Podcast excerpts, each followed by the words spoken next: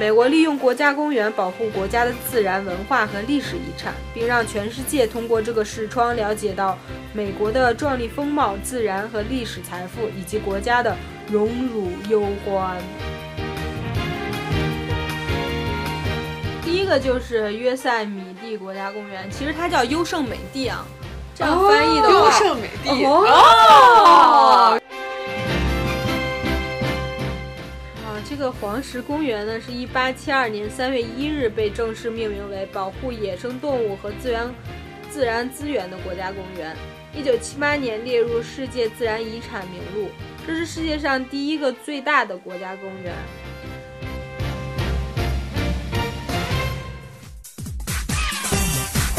天才也性感，宅女也疯狂，三朵奇葩盛开万千智慧。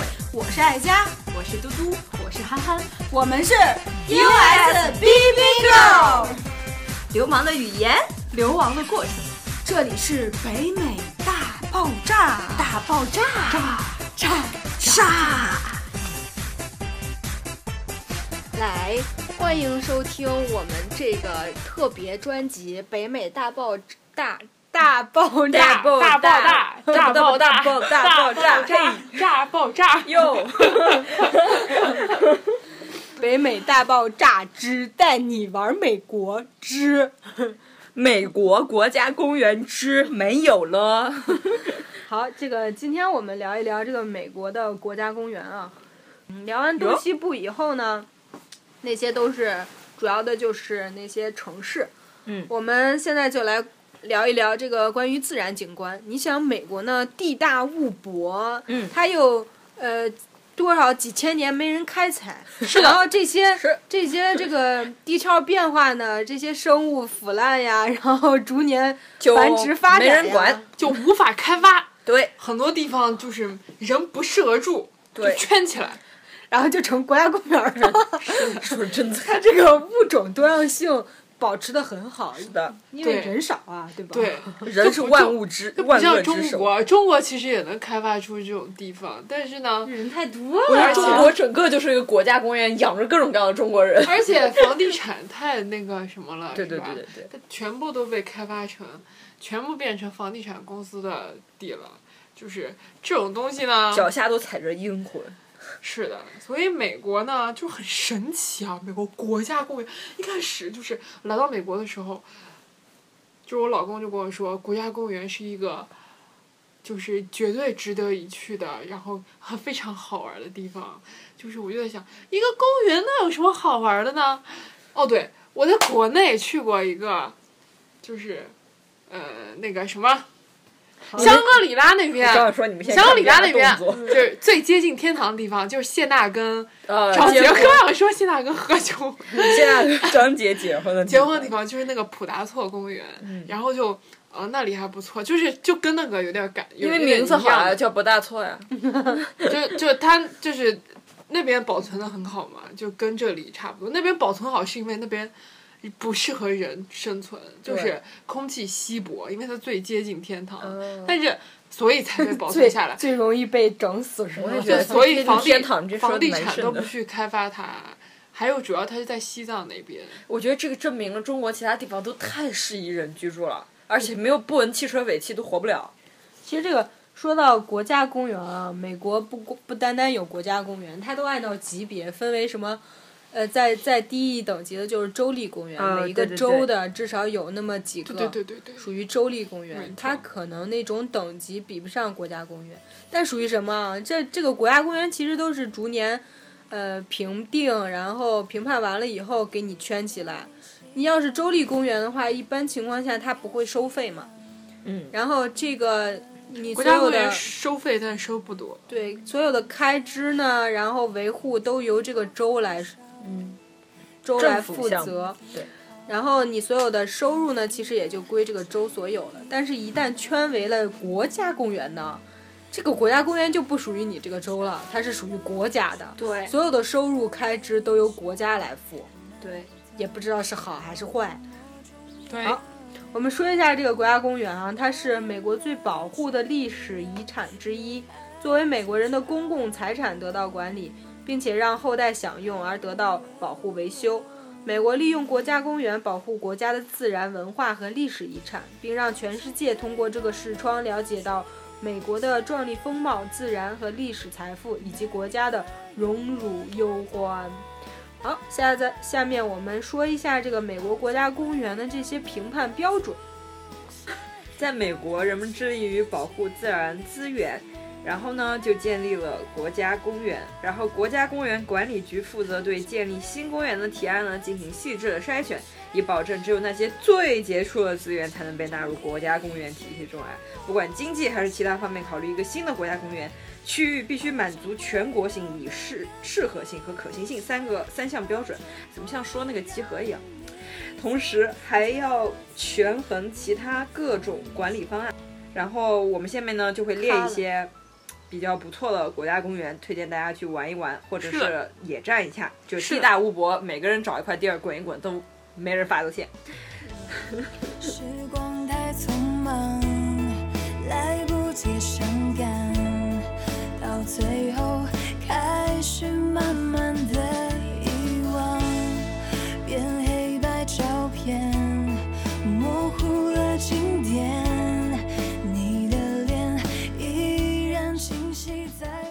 一个就是约塞米蒂国家公园，其实它叫优胜美地啊。这样翻译的优，胜美地哦原来它是叫这个名字。你看，我说中国房地产就是公园哎。我看到那个那个英文名，这是这不知道怎么念啊，可能是 Yosemite，然后它是那个苹果的那个 Mac 的那个电脑对对 OS 系统的十还是几的那个名字，就是这个名，字。就是这个。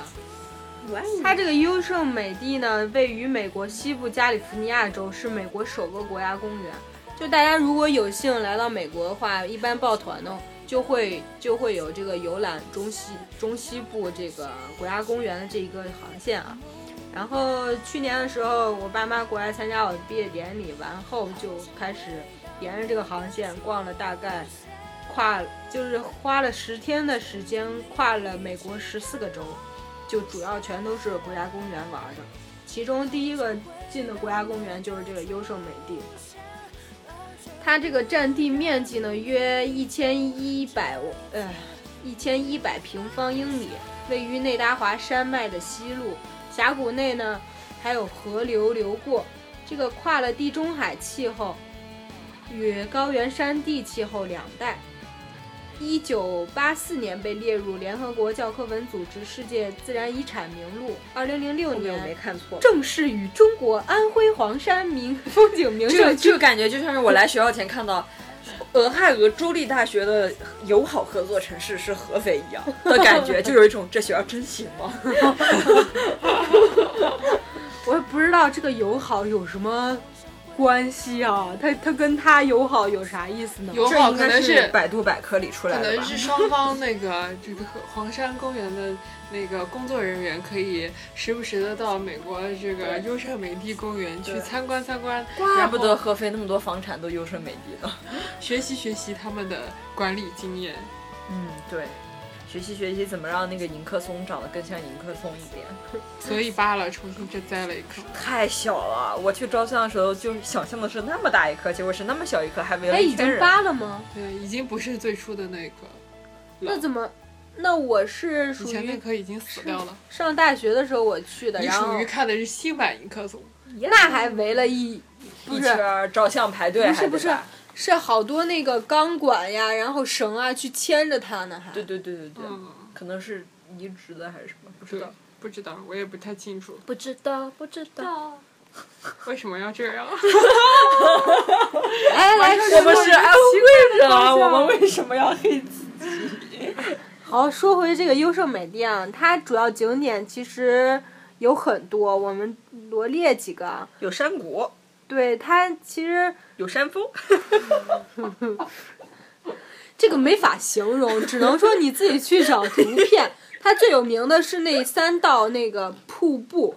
当时我们去的时候，因为你抱团旅游，你想十天跨了那么多个州，然后去看了那么多个国家公园，他就挑那种最经典的那些地方让你去看。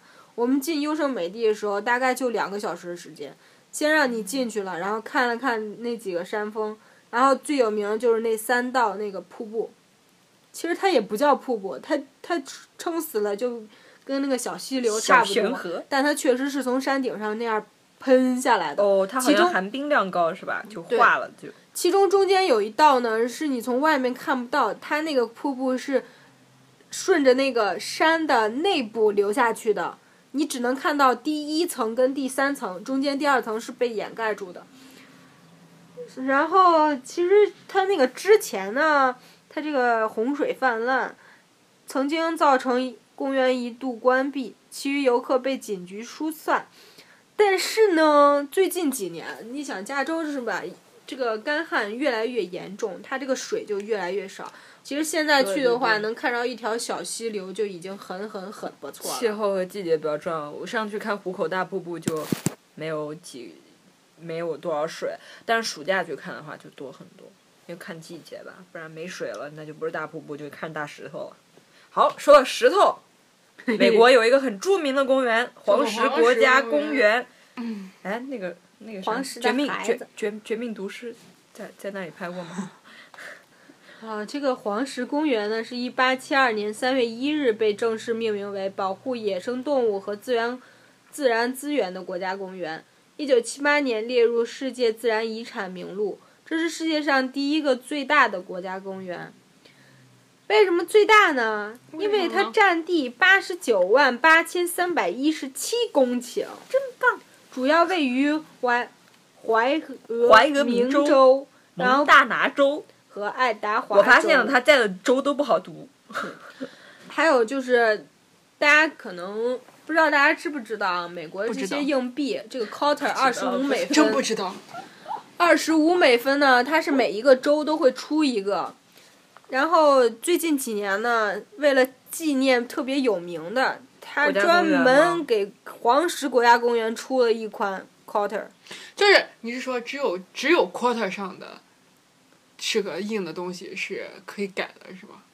是什么意思？可以你刚刚不是还有说新加了一元什么的能不能哦，你是说哦新加的，它是新新加入版的那种对哦，就发行货币的时候对，它新加了一种，就是专门给黄石公园加的。它那个呃，它的翻面嘛，就是黄石公园比较有名的那个景点。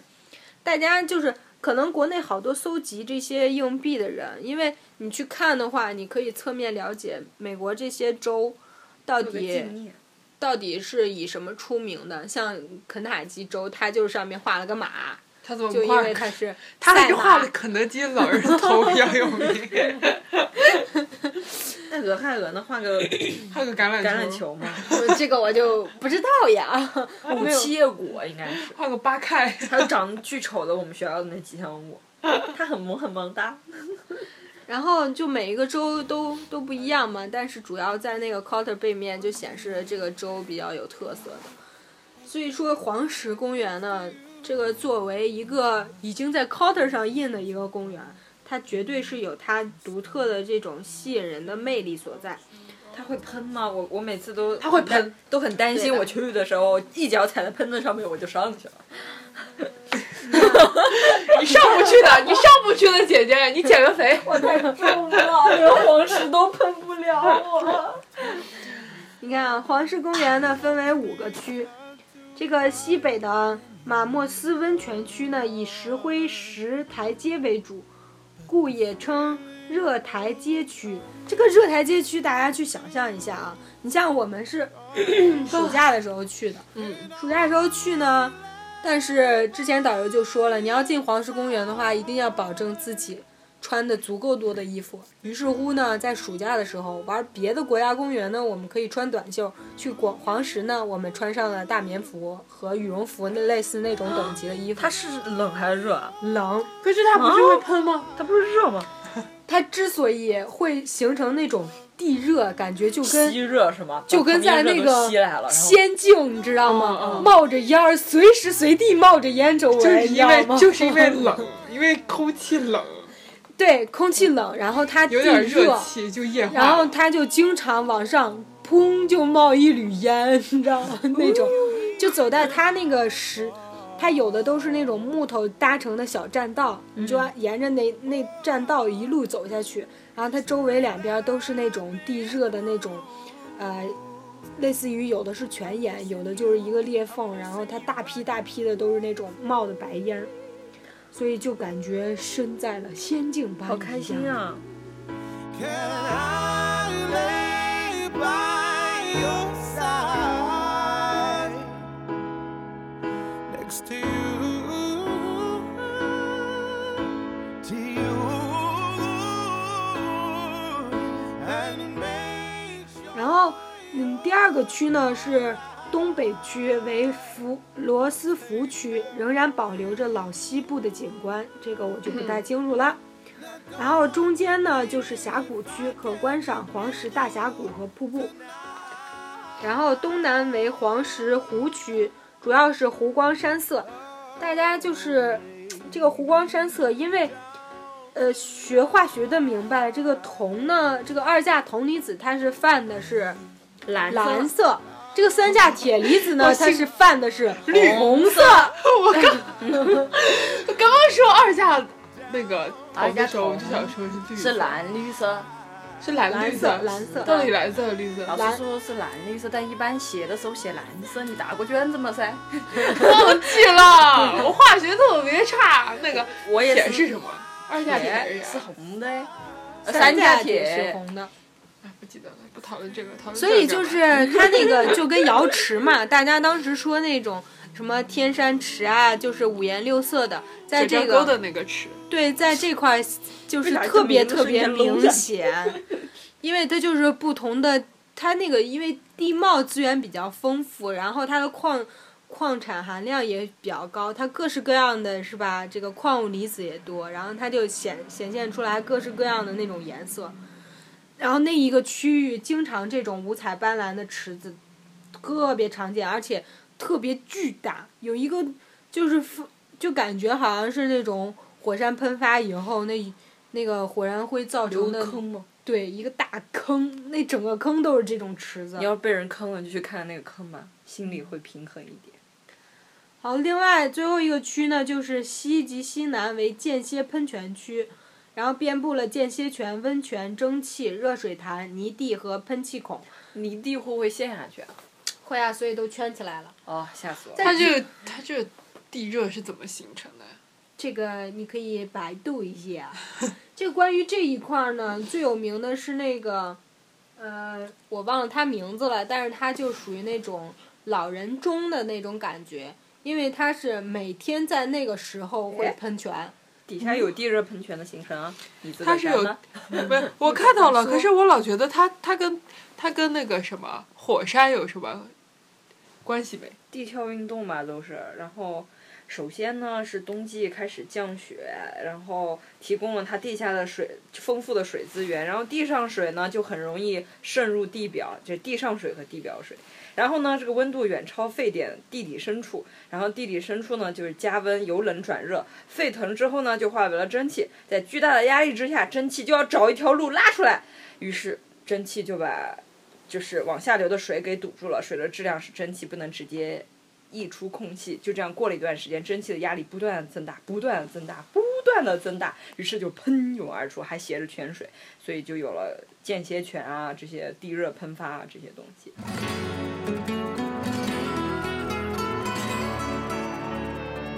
这里是北美大爆炸电台。想要知道更多关于我们的故事吗？请关注微信订阅号和新浪官方微博。请从荔枝 FM 和苹果 Podcast 上订阅并收听我们的节目。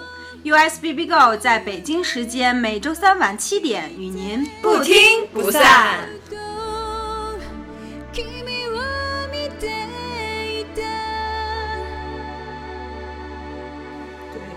其实说白了，也就是说这个公园它就是一个火山口。对，这个只不过它现在不喷了，但是它那里面蕴藏着巨大的能量跟热量，所以它要时不时的冒一下子。嗯，就说所以它还是火山口。说到那个那个跟那个时钟一样的喷泉呢，就是好多因为好多好多这些，呃，报的旅游团的人去看，如果你足够幸运的话，因为旅游团在那块儿大概也就停留不到两个小时，他们都卡着点儿去嘛。但是这个这个喷泉呢，它前后相错大概五十分钟的样子。就比如你这个团，你到那儿以后去，你去等等等等到差不多的时候呢，导游说啊，今天可能不会喷了，大家就比较遗憾没有看到。然后我们那那一个呢是给了我们一个半小时，我们快走，就大概在寒风中，然后一直等着。你想，所有人都拿着自己的 pad、摄像机、电等那一刻是吧？那个手机去拍，因为它喷的时间相当短，大概也就是几 看几分钟就两两三分钟的样子就喷完了。然后，所以大家就是基本上都属于摄像状态，然后就一直等着那一瞬间。如果你发现了，然后你再去点那个的话有可能它就已经灭了。然后我们就一直拍，录录录，录了四十四五十分钟，然后都好多人都已经要走的时候，他才突然喷起来。一喷的话，他最据导游说，对，它是一束，就跟国内喷泉差不多，但是给人感觉国内的喷泉是属于那种很整齐的，一下冲天。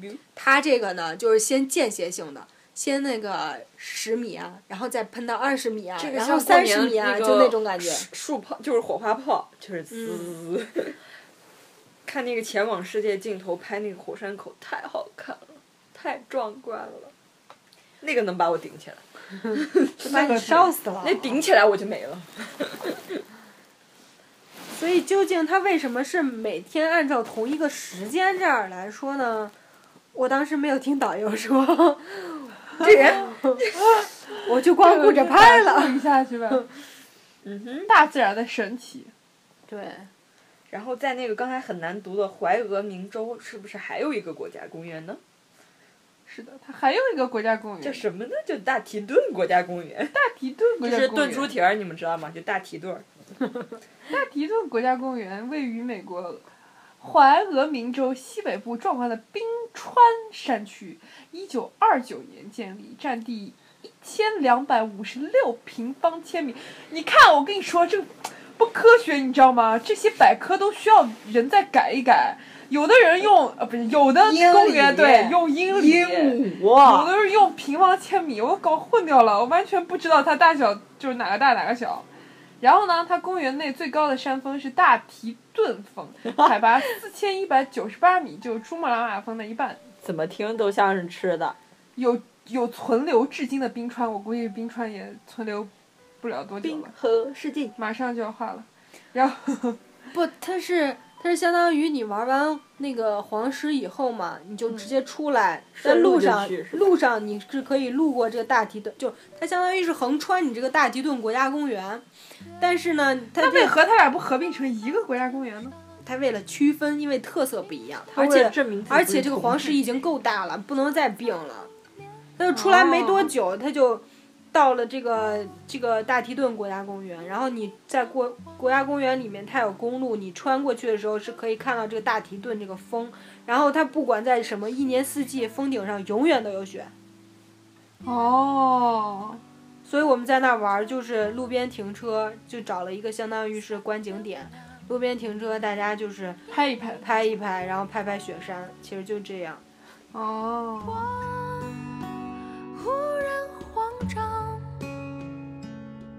寻找你的模样，是那一段牵肠，唱你到心上，打开我的想象。那个雪山哦，对，有一个雪山就是那个，就是有一个有一个电影的那个公司叫派拉蒙影业，就是它的 logo 就是一个雪山，就然后围绕着一圈五角星，然后那个那个那个雪山就是大提顿大提顿国家公公园雪山，山。我喜欢《灵动鬼影实录》。所以那是派拉蒙影业的。，对，我脑子里只记得，哎，我们以后可以开一期讲这个影业，嗯脑子里只记得华纳兄弟是个 W，迪士尼是个米老鼠，嗯，但是它好像还有好多好多。狮子那个，对，还有 Fox Fox 21世纪 Century，呃，哥20哥伦比亚，好，这个大提顿国家公园呢，就是以这个冰川、雪山闻名，然后就是它那个什么三千海拔三千零四十八米以上的山峰有二十余座，嗯，所以没事可以去爬爬山。对哎呀，我都疯了！为什么很多东西翻译成中文就那么难听呢？下面这个国家公园叫拱门国家公园，它这个为什么不音译一下呢？虽然它要显示出它认识这个单词叫拱门，但是我觉得音译一下可能会好听吧。比如说叫阿契斯国家公园，就会比拱门要好很多。这个国家公园位于美国犹他州的东边，占地呢是约等于三百一十平方公里，每年约有八十五万名访客。这些人呢就来此地为了研究地质学，或者是对大自然演变比较感兴趣。当然呢，更多的人就比如像我们这一类，就是想要去去目睹一下闻名遐迩的拱门，然后向别人瞎逼逼一下。就无论动机是是什么样子的，它的宏伟壮观及研究价值呢，绝对是得到肯定的。来做一下这个简介啊，呃，首先不 先先说这个入这个国家公园，刚才憨憨说到了，这个国家公园收费很低。至于低到什么程度呢？它其实不是按照人收费的，因为呢，你逛这些国家公园绝对是要对，绝对是要开车进去的。它是按照你这种车型收费的，但是也按人收费吧？不按人。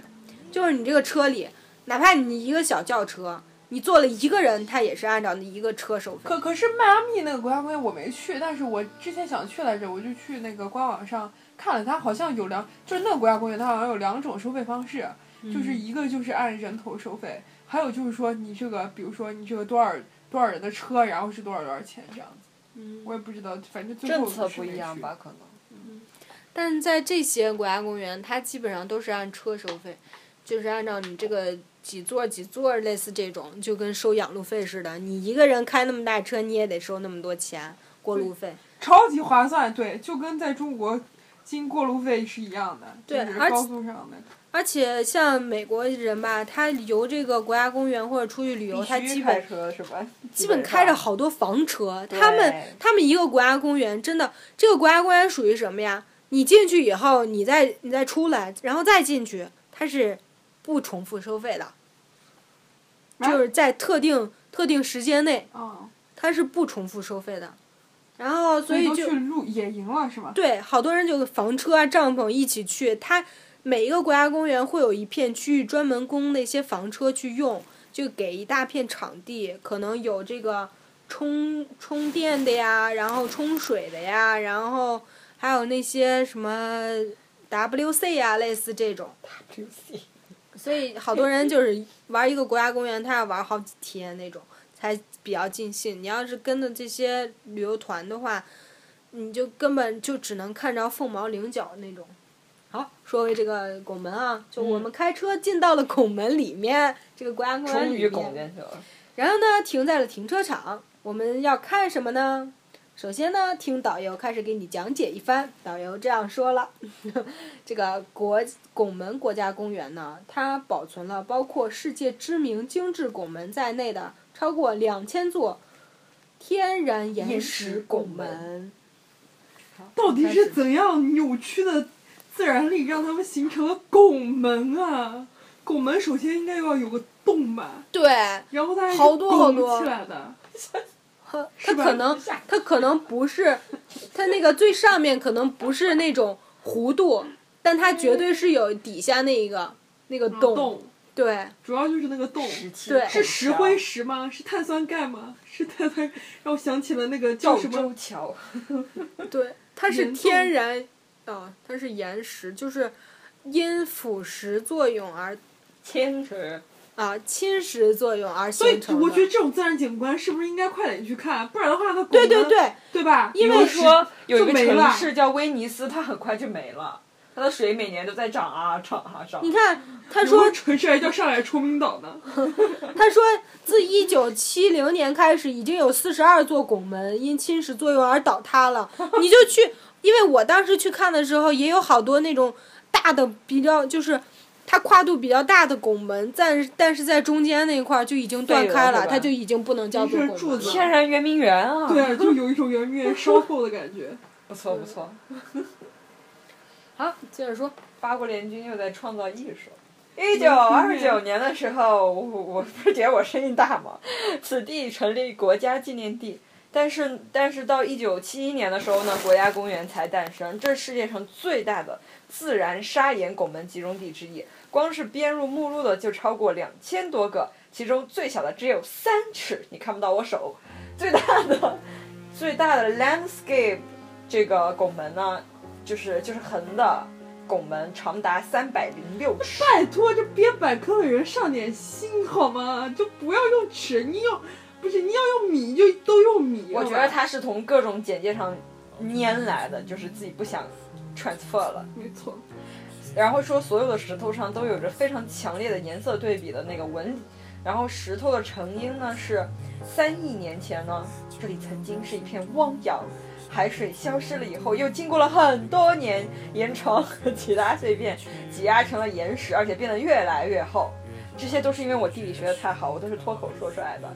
岩床岩床底下呢，就是不敌上方的压力呢，就破碎了，然后所以它就不断的隆起和变动，就和丰胸一样，再加上风化和侵蚀，一个个拱形石头就形成了。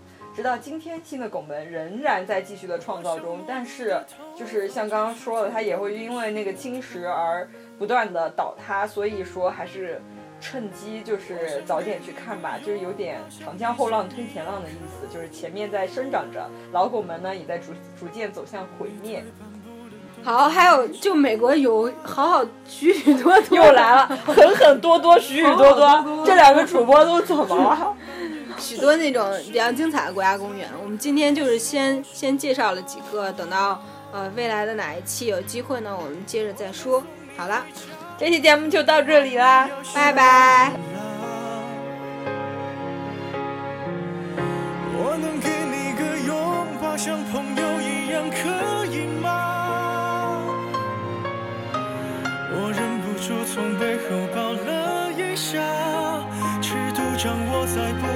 我想你啊，你就当刚认识的绅士，闹了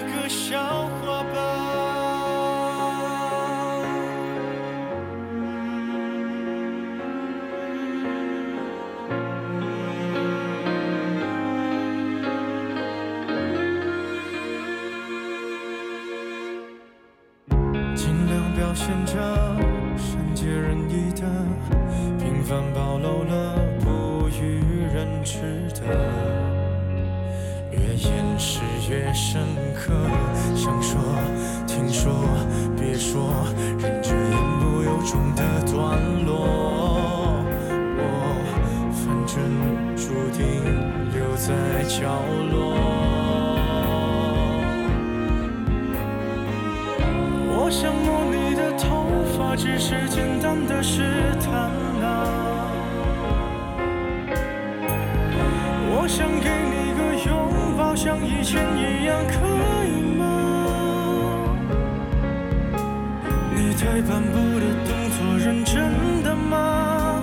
小小的动作伤害还那么大，我只能扮演个绅士，才能和